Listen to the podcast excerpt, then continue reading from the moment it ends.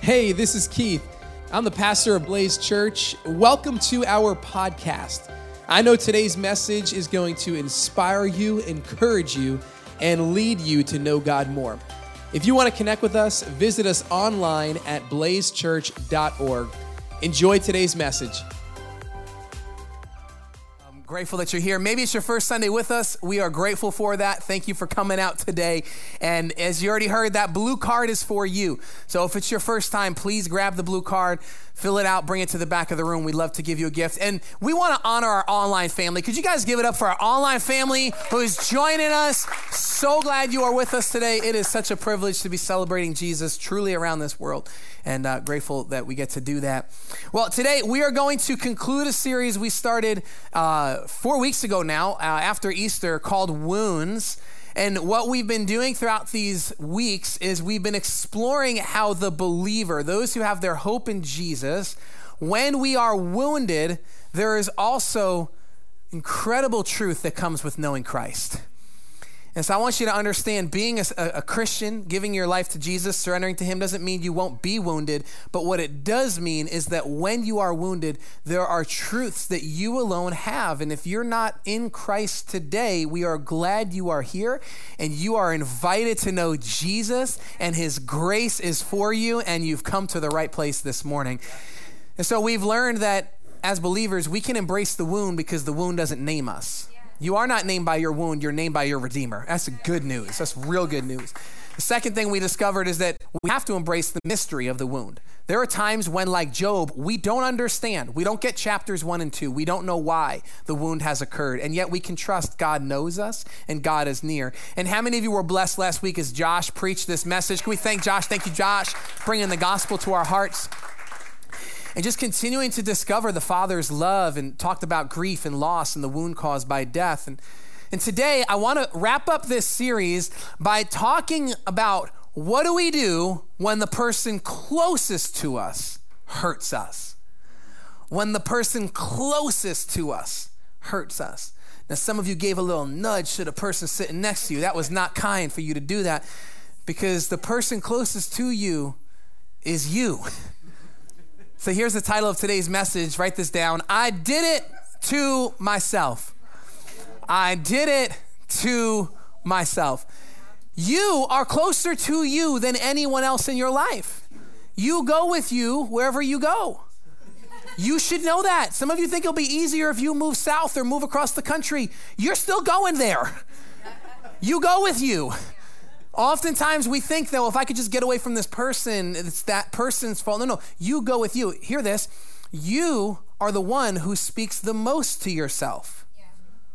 You speak the most negativity or the most God's promises to yourself. You either declare God's truth in life or you embrace words of death over yourself. Yesterday, we were um, having a moment around our family table. We like to have honor moments. So we said, hey, let's honor one another. Let's each take a moment to honor each other, say something honoring around each other. And one of my children, nameless, goes, this is going to be easy for all you guys because there's so many great things you could say. I lost it. He, li- he, oh, nameless said that. And it was awesome. I was like, my boy, come on, somebody. He knows. He's walking in confidence. You got to take no time to think about what you're going to say. Just love it. But you say negative things about you all the time. You say positive things and you wound yourself. Here's what I want you to hear this morning you have the potential to cause a wound in your life like no one else does. Yes. No one else. We've talked a lot about external wounds, what people do when they hurt us, but you also carry with you the potential to wound yourself, to wound others, to wound your relationship with God. So today, I want to boil this message down to two primary words. We're going to talk about prevention and redemption prevention and redemption. I want us to discover by looking at a moment in Scripture how we might prevent the wounding and how we might be redeemed if we've been wounded. So lean in because I truly believe through prayer and preparation of this message, there are some of us today where this message is God's grace to say, I'm warning you in a good way, but I'm warning you like there's prevention. You don't have to walk through this the way you're intending to. God is so good and so loving that He's saying, I'm telling you right now, the path that you are on leads to death, and I want to give you some warning signs to prevent the wound. Stop. Stop. Before the marriage ends up a wreck, before the relationship goes down, before you run your finances into the ground. But whatever it is, just, just prevent it. So we're going to look at some ways that we might prevent. And here's where many of us might find ourselves today. Well, what happens once I've caused the wound? Once I've made the decision? Well, hey, there's a word called redemption. How many are grateful for redemption? How many are grateful that there's a God we sang about that says, Your love doesn't give up on me? The cross is my confidence. So, in true pastor fashion, I have seven points. That's, an, that's a completion number. So, that's already bonus points for me. And they all start with the same letter, the letter C. Are, are, you kidding me? C is for cookie, and that's good enough for me. So Cookie Monster approves. I approve. So I advise you to take some notes today. Statistics say that note takers are more likely to go to heaven. So you should take your notes today. If you never took notes, a good day to start. Seven points, seven words, three of them with prevention, four with redemption. Here we go. 2 Samuel 11 1. In the spring of the year, when kings normally go out to war, David sent Joab and the Israelite army to fight the Ammonites. They destroyed the Ammonite army and laid siege to the city of Rabbah. However, David stayed behind in Jerusalem. So, what are we reading here? This is a, a, lengthy verse, but it carries with it an important truth for us to discover. In the spring, it was a certain time of year, and what were kings expected to do? What does it say? When kings, what's the word? Normally when they normally go out to war. David, who, if you're not familiar with, this is King David. This is David who's taken down Goliath. Now, King David, who has taken the kingdom, he rules the army. He doesn't go out, he sends out. He sends Joab and the Israelites to fight on his behalf. And David stays behind in Jerusalem. David is not where he's supposed to be and he's not doing what he's supposed to be doing. And this is a sign of danger. Watch out. Here's the first word I want to introduce to you. I believe that David grew complacent. Complacent. How many know that complacency is the enemy to excellence? That when we grow complacent, when we say, but I've already put in the work, I've already done the hard work of this relationship, I read my Bible once this week, I went to church once this month, I already did that. When we grow complacent, it's a warning sign that we're gonna wound ourselves. Gentlemen, listen up. Mother's Day is next week. Whatever you provided last year doesn't count this year. The chair probably broke already and the meal's already been eaten. You can't just say, but I already did something. No, no, it's a new year. It's intentionality. It's being active, not passive. I read this quote. There is no, that was my mom who said amen. So I know I'm listening, mom. I got you. Mother's Day is coming. There is no point, listen to this, there's no point in life's journey so dangerous, so dangerous as when one has arrived at a comfortable place and lowers one's guard. This commentator says there's no, there's no greater danger there is no greater danger in your life or mine when we just lower our guard, when we just grow complacent. Come on, you, you've heard the story of the tortoise and the hare. And the hare takes off running, and because he's a little bit of a jerk, he runs back to check on the tortoise. How you doing back here, buddy? You're never gonna make it to the finish line. Runs ahead again, comes back and checks on him. He just does his thing. He thinks he's got the race in the bag. What does he do? He gets to the end of the line and he grows complacent. He says, I'm so good. I've done so much hard work. I'm just going to kick my feet up and take it easy. Complacency will lead you to wound yourself. Complacency. The author Paul writes this. I love his language. He says, Don't you realize that in a race, everyone runs, but only one person gets the prize? So run to win. Run to win. Now, some of you like to run for fun, and I just don't get it. I don't understand.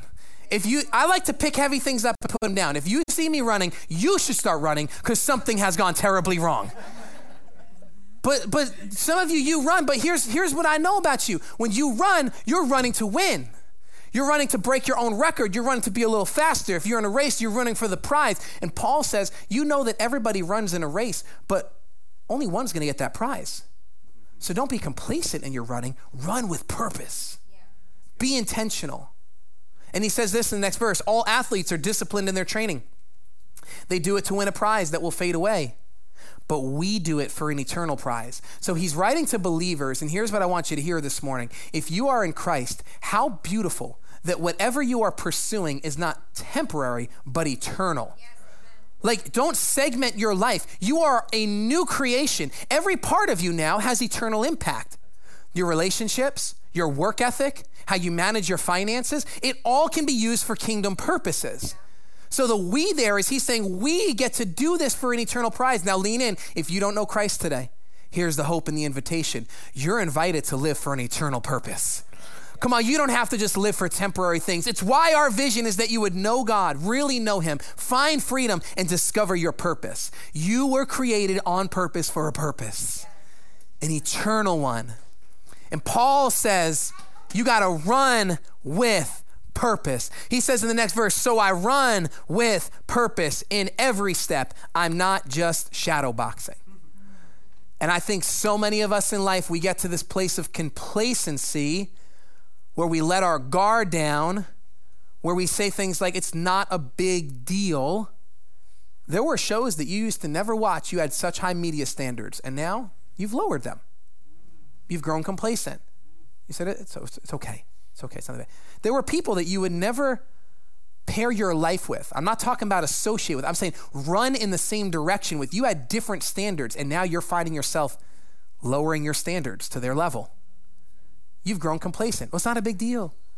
It's, it's just, I'm being a missionary. Who are you saving? You look more like them. Don't, and I just recommend for the singles, don't do missionary dating. Well, I'm gonna date them and save them. No, you're not. He's gonna lower your standard. I'm just, I'm just a warning sign today. Because the complacency is going to lead to what we see next. So, so ask the Lord, ask the Holy Spirit, where have I become complacent in my walk with you? Where am I no longer? Where is it where I normally did this, now I'm not? When I should be living this way, now I'm not. And so David is at home when he shouldn't be. And it says in the next verse one evening, David got up from his bed and walked around on the roof of the palace. And from the roof, he saw a woman bathing. The woman was very beautiful. And David sent someone to find out about her. The man said, She is Bathsheba, the daughter of Eliam, the wife of Uriah the Hittite. Now, a little context here. Uh, David sees Bathsheba. Bathsheba is not being provocative in any way. This is customary. In fact, as we'll find out, she's most likely purifying herself from some uncleanness. She's not trying to lure David in. There's no fault on Bathsheba in this moment. David isn't where he's supposed to be. David is not supposed to be home. And Bathsheba is here. And David, what does he do? He sees, he sends, and he surveys the situation. Yeah. He sees something. Oh, I see there's a woman over there. Let me send somebody to find out who that is. By the way, David is married at this point. Let me see who that is. He surveys the situation and gets back information that this woman is the wife of Uriah the Hittite. Now, if David is not complacent, the next verse should say David hit pause on the whole thing. David was a man of honor. He was a man after God's own heart. He was a man of integrity. He found out that this woman was married, and not just married, as we'll find out, Uriah is one of his best friends, one of his mighty men in the army who's fighting, and says, That's my best friend's wife. Some of you, you don't need Netflix and no telenovela. You don't need that. You need the Bible. This is drama enough. This is David saying, That's my best friend's girl.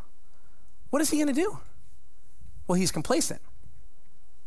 And the next verse says David sent messengers to get her. She came to him, and he slept with her. Now she was purifying herself from her monthly uncleanness, and then she went back home. It's important for you to know the author puts that detail in there about Bathsheba because what we're seeing is David has now complete disregard for the law of God. Not just the law that says you don't take another man's wife, but there was a law that said when a woman was clean, cleansing herself from her period, there is no sexual intercourse. What we're seeing is a man who says, I don't care. I can do whatever I want. I'm not hurting anybody else. Ah, but David, you don't realize you have the potential to hurt you more than anybody else. You're wounding yourself. And David says, I don't care what the law says. And he takes her and he sleeps with her. And then, verse 5, the woman conceived and sent word to David saying, I am pregnant. And if this was a TV show, you know that's how season one ends. and now you gotta wait, like, oh my, is it his baby? I don't know what's gonna happen. She sends word. This is this is scripture. Some of you, you should read your Bible. This, this is scripture. Like, this is what we're seeing. Humanity in its depravity when we grow complacent and push against God's word and his standards for our lives. And we say, but I can do whatever I want. And the God who made you says, I know you can, but you shouldn't. I know you can. I gave you free will, but you shouldn't.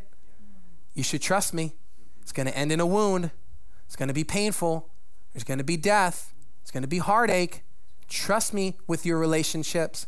Trust me with your identity. Trust me with your finances. Trust me with your work. Trust me with your future. Put it in my hands when we grow complacent, it will always lead to this word compromise. You'll compromise because we're not intentional anymore. We're not actively honoring the Lord. And so when we're just, I'm okay, it's not a big deal, I'm not hurting anybody, I can do what I want. Oh, look what I saw. Let me find out. Let me poke around a little bit. Okay, this isn't that bad. You compromise. So many times scripture tells us it just takes a little bit of yeast to mess up the whole bread. It just takes a little bit, just a little bit of the world, just a little bit of patterns of this world. Now, here's the hope because we don't want to leave here beat up. We want to be built up in Jesus' name. The hope for you as a follower of Christ is you have been given, scripture says, you have been given everything you need to live a godly life. So when we com- compromise, it's not because God didn't provide for us the power through the Holy Spirit, it's because we rejected that power. What hope you and I have that we can say, I don't have to live that way. Could you just say that? Just say, I don't have to. Come on.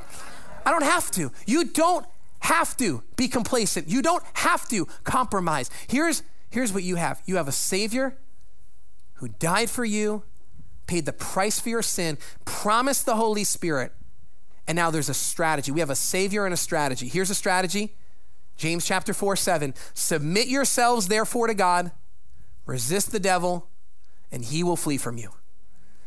Some verses are tricky, some verses don't make sense. I think this one is pretty simple. If it's a math equation, it is submit plus resist equals devil flees.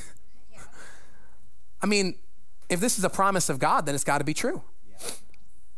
I'm going to submit. That's a surrendered life to the Lord. Yeah, but I'm feeling a temptation. Resist. Not in your own strength. Notice it's not resist and then submit. That would be works based religion. It's first submit to the grace of our God.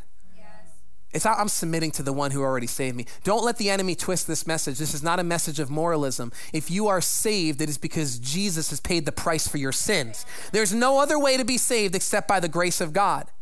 And now that you are saved, you work out your salvation, scripture says.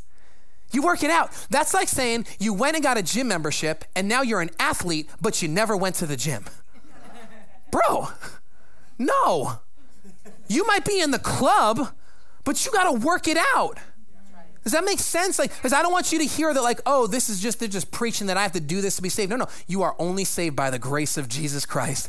Oh my goodness. What could save a wretch by me but me? Nothing but the blood of Jesus. But how dare I look at that salvation and say, and now I will live however I want and not honor the Lord? I'll say it this way you can't live like hell and expect heaven results. Paul says in Romans 6, should we just go on sinning so that more grace can be given to us? He says, no, absolutely not. You, you work out your salvation, but when we grow complacent, we'll compromise. And once you compromise, here is the immediate temptation. We saw it in the garden concealment. Concealment. What was the first thing Adam and Eve did? They realized they were naked and ashamed, and they what? They they hid. They concealed. They put on some fig leaves. That ain't gonna work, bro. It's drafty. Ain't no fig leaves gonna cover you up right now. Some of us are walking around in fig leaves thinking nobody notices, and the reality is we all notice. we all notice. And your heavenly father notices, and guess what? He's got a better plan for your life. Because the story ends that God gives them garments and God clothes them and sends them out of the garment. Why would you keep walking around in fig leaves when the Lord of the universe wants to put you on a fur coat? Give you something a little better. Like this concealment is exactly what David does. So he calls Uriah back. He tries to send him home hoping that he'll sleep with his wife and then say, Oh, the baby's yours. And Uriah says to David in verse 11, The ark and Israel and Judah are staying in tents. My commander Joab and my Lord's men are camped in the open country. How can I go to my house to eat and drink and make love to my wife? As surely as you live, I will not do such a thing. And you know what David is seeing in this moment? Character, integrity He's seeing something that he himself did not possess. Uriah's like, I'm not going to go home. What are you, crazy? Everybody's out there fighting. Get me back in the battle, Dave. I'm going home. And David tries again. This time he tries to get Uriah drunk so that he'll go home and sleep with his wife. And he won't do it. Just passes out outside the kingdom gates. I'm not going home. So David says, All right, I know what I'll do to conceal this he gives Uriah a letter to bring to Joab, and the letter says, Pull all the troops back and keep Uriah in the front line so they kill him. Concealment. You got to understand if you're carrying around hidden sin, wounds, you will stop at nothing to conceal it because that's exactly how the enemy wants you to live. You'll, you'll be tireless in your concealment because the enemy is such a liar and a deceiver that he tells you if anyone finds out, you're ruined. You're ruined. But he's the one who steals, kills, and destroys. He's the father of all lies. And Jesus, the truth, says, confess. The truth will set you free. He is the truth. Jesus wants to set you free, but too many of us conceal our sin. So how how um how forward do you want me to be in this service? How how how blunt you want me to be, everybody? You okay if I go if I'm a little blunt? Okay, I'm getting thumbs up and nods. So if you don't like this, then you blame Josh. Josh said amen. And make sure you come back next week. I'm not even preaching. Amy's preaching. oh wait. So let me just put some handles on this real quick. Just I want to connect the dots. Put the cookies on the bottom shelf. How do we conceal our sin in the 21st century? Some of you have become perfectionists with deleting your email history. Because you know if your boss sees what you're doing, you'll lose your job. Some of you, the scariest thought is if your spouse or parent grabs your phone and sees the text message thread, sees the websites you visit, terrifies you. You, you get upset, they grab you. That's my phone, I'll touch my phone. Why? Why? Hey, we all know it's not water in the water bottle anyway. So why are you acting like it is? like the, these, these are ways we, we try to conceal our sin and our wound. And the enemy has you backed up against the wall thinking if I confess my sin, I'm going to be ruined. And I'm just here today to say, absolutely not in Jesus' name. There's actually opportunity for you to find freedom if you would confess your sin. God is so gracious, He has you here today. So gracious that He has you here. So David backs up against the wall, has Uriah killed, marries Bathsheba, thinking that will fix it, and the text tells us the thing displeased the Lord. It displeased him. So, what is God to do when he's displeased? What would, what would God do? And well, it depends on your view of who God is. I've heard people say, well, that's the God of the Old Testament. He was just angry and wrathful. No, no, no. Same God, yesterday, today, and forever.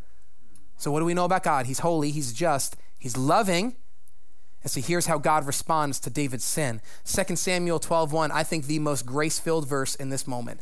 The Lord sent Nathan to David. The Lord sent Nathan to David. Does it say the Lord sent lightning to David? Does it say the Lord struck David down? It says the Lord sent Nathan to David. Do you know what I believe today? God is sending some people into your life to say, just stop, just stop. Come on. Don't, you don't want your story to include this. When you tell your story years later to people in your life, your kids, your grandkids, your friends, you don't have to include this chapter. Stop. Stop. God's sending people to you. So the Lord sends Nathan to David. You know what this word is? We're talking redemption now. Community. Community. We need each other. You need people in your life. It is not just the, well, I've got Jesus and I'm good to go relationship. It's not. It's not Bible. You don't see that anywhere. David needed Nathan. People need each other. Paul needed Silas. Peter needed Jesus. We all need Jesus. And we all need people. You, you and I need community. Community. So, so God in his grace says, you know what I'm going to do for David? I'm going to send him Nathan. This is your small group, everybody. How many are thankful that you have a small group leader that puts in the time to pray for you, to encourage you? You have small group members that check in on you. I know I am. My Wednesday morning crew, we show up. We drink more coffee than we should at 7 a.m. at Panera. We keep them in business. We carry each other. So here's what I want to say to you. Right? Spring semester is ending in two weeks. Everyone say, aw. But then June semester starts two weeks later. Everyone say, yay. yay. Come on. So here, oh yeah, that's fun. It's like Chuck E. Cheese. I say Chucky, you say cheese. Here, here's what I want you to understand. We're starting a new semester of small groups in June. Some of you who are not in a group yet, join. It's a four week one. This is like the, the lowest commitment level you could make. Four weeks.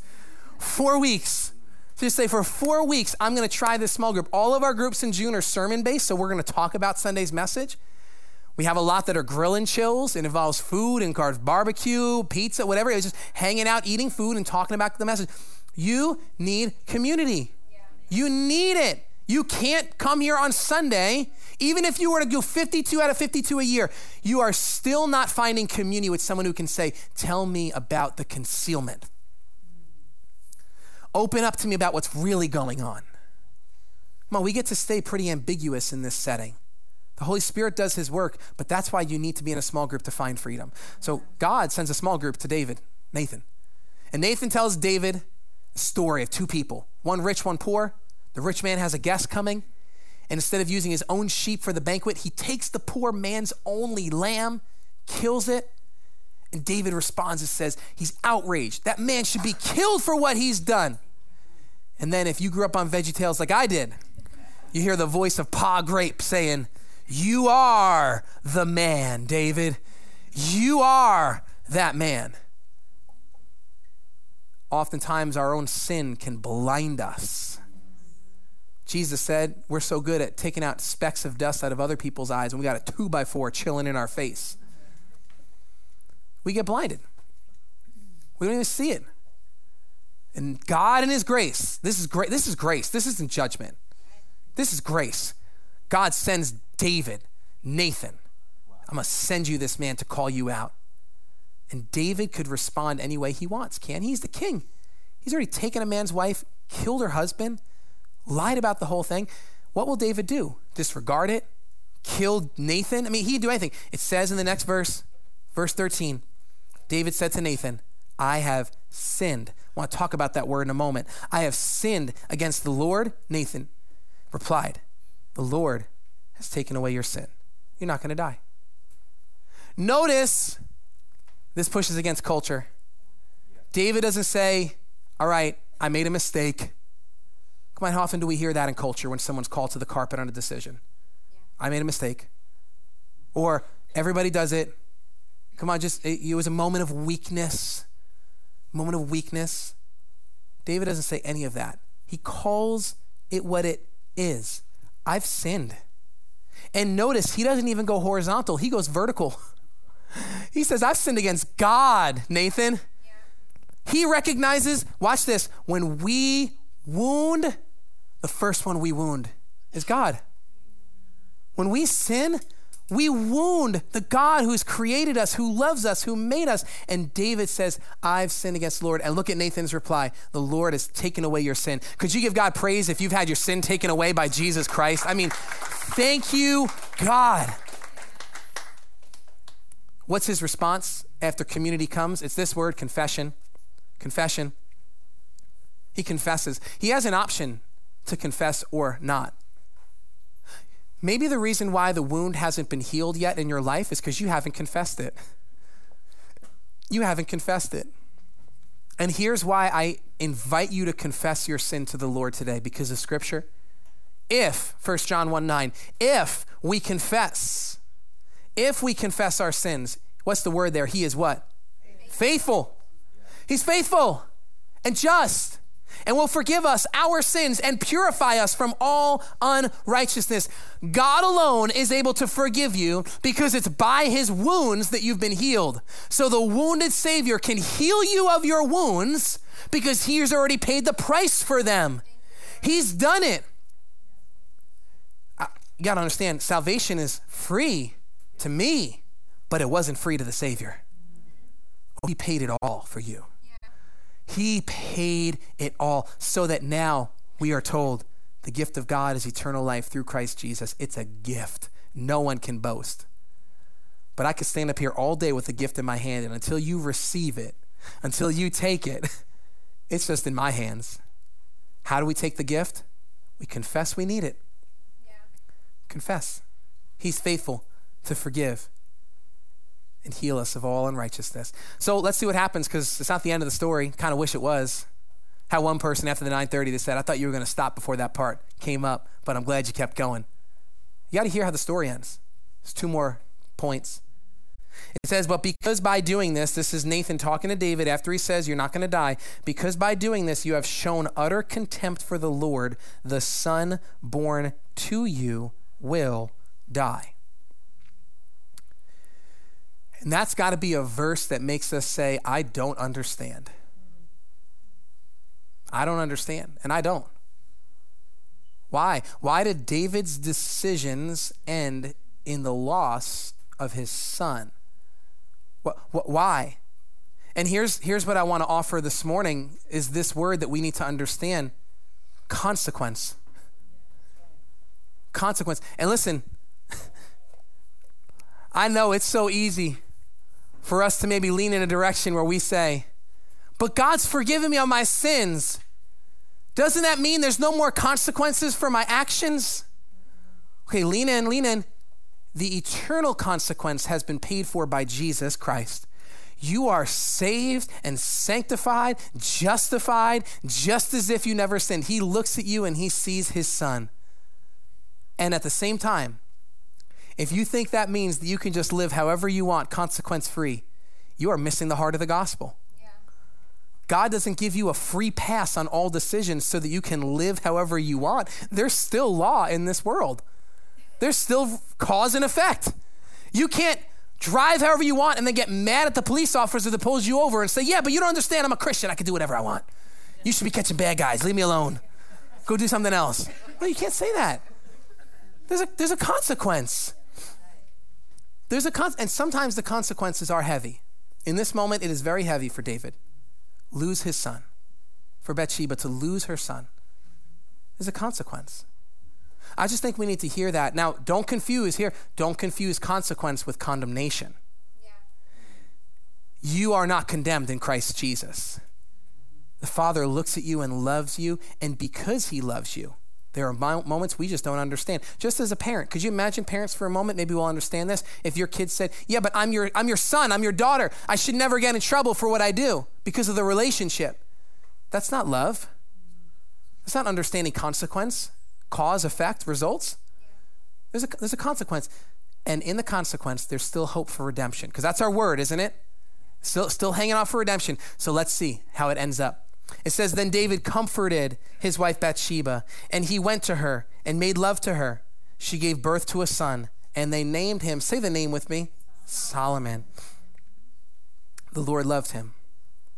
Solomon. Now, Solomon comes from this Hebrew word, shalem, which means a completeness. And it also comes from a Hebrew word shalom, which means peace. So, so watch, I think this is so beautiful. David is hurting, Bathsheba is hurting. There's been a consequence for their decision. God in his grace has brought community. David has confessed his sin. The child is lost, and now there's a new child born to them. And they look and they say, You are, here's our last word, completion. Your completion to the wound. You, you bring this thing full circle because we've surrendered to the Lord. There's a, there's a wholeness, there's a peace here, there's a completion. Here's what you need to hear this morning, everybody. Your wound can still be redeemed by the Redeemer. Please, th- this is kind of going back to the first part. You are not named by the wound that you've caused, even if you've caused it. It does not get that power to name you, but rather, but rather, when we surrender to the Lord, He has the potential to redeem it. That is such good news to complete it. Now, I read I read this next verse. I, I've always stopped here. I don't I've always stopped here. I read the next verse and I saw something I've never seen before. Ne- never seen it. Let me, let me show you. Maybe you have. And if you've seen this before, I need to talk to you because I don't know why you never told me about this. Okay? Here, here's what I read. It says, The Lord loved him, and because the Lord loved him, that's Solomon, he sent word through Nathan the prophet to name him Jedediah. Now, I, I've never known that Solomon had another name, Jedediah. Anybody else, that's new news to you? That's kind of new news to me. Jedediah. And here's what I know that's so beautiful about Jewish tradition, Jewish people. The names have such significance. They matter. Everything is symbolic, everything matters.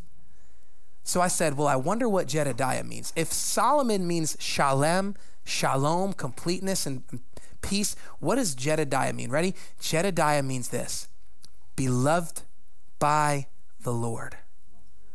Beloved of the Lord. And I sat with this verse and I really sensed the Holy Spirit saying this. What you and I need to know is that despite the wounding that we've caused, we are still loved by the Lord. This child could have been named anything. We see that in Scripture. And God says, Nathan, I need you to go and make sure that David and Bathsheba know, loved by the Lord. This child's going to grow up with a little bit of a messy story. His mom being taken by who is now his dad, his, his mom's husband being murdered. All, all of this is a part of this childhood's family of origin. And God, in his grace, says, I, I need him to know I love him. Don't you think God needs you to know today that he loves you? That you are wounding yourself and others, or you have wounded, and God still says, But I love you. I love you. And if you would come to me and confess, Oh, I'm going to heal you, and I'm going to use this wound for redemption. I'm going to take your mess and I'm going to make it a message of my grace. I'm going to take what's in your hand and say, I can use that. The people needed a much better king than David, and so do we. And we have one in Jesus. And Jesus enters our world and enters our messy lives. And he brings us healing and freedom. In fact, let me share with you one more verse where we read about Jesus' family tree. When Matthew, the first New Testament author, begins to write, he starts with the genealogy. He starts by showing us how Jesus has come into this world born of a virgin, and he highlights certain individuals throughout the story. And when he gets to Solomon, look at how he writes it. He says, And Jesse, the father of King David, David was the father of Solomon, whose mother had been Uriah's wife. My boy Matthew, why are you taking time to throw shade on David? Why add that little detail? Why couldn't you just move past that? We don't need to bring that up. We're trying to conceal that. Like, think about it. why did he have to add the little comma and the don't forget Solomon? It, Mom to Uriah's wife. Don't forget Uriah's wife. Why would he do that? And here's what I believe because God's not afraid of your mess, God's not afraid of your sin. Jesus has overcome that. You don't have to conceal it. He wants to show you how powerful He is, even over your wounds. And He says, Look, don't forget, I entered this world and this story with this man and that woman, and I still brought the Savior through. Don't you think He can do something miraculous with your life? So I want you to know that. I want to pray that you would know that. So, in a moment, we're going to bow our heads, we're going to pray, and I'm going to ask you to respond in this way. If today you're hearing this message and and you're just sensing like this was for me like i know that there are areas in my life where i'm complacent. There's areas where i'm compromising. I am so tempted to conceal my sin. Or you've you've made the wound and you're wondering can god ever redeem this? Can god really use this? I just feel so bad about myself so guilty so condemned.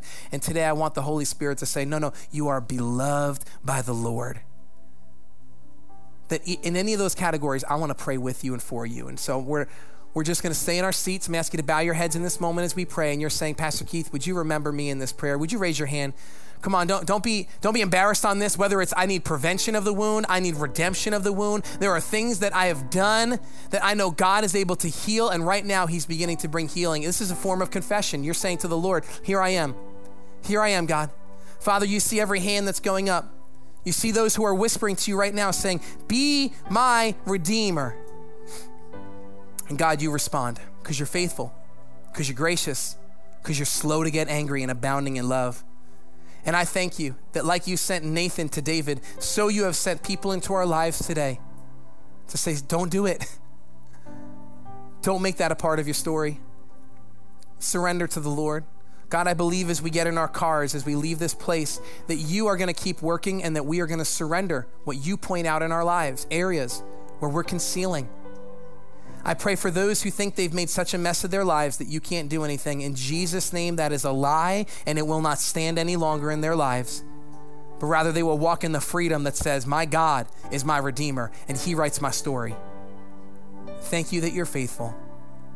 In your name, amen. Amen. Everyone, look at me for a moment because I want to invite you to put your faith in Jesus. Maybe you've never confessed that you need Him to save you. You've never said, Be the Lord of my life. And today you are invited to say, Jesus, rescue me, forgive me, come, make me new. In a moment, we're going to pray as a church.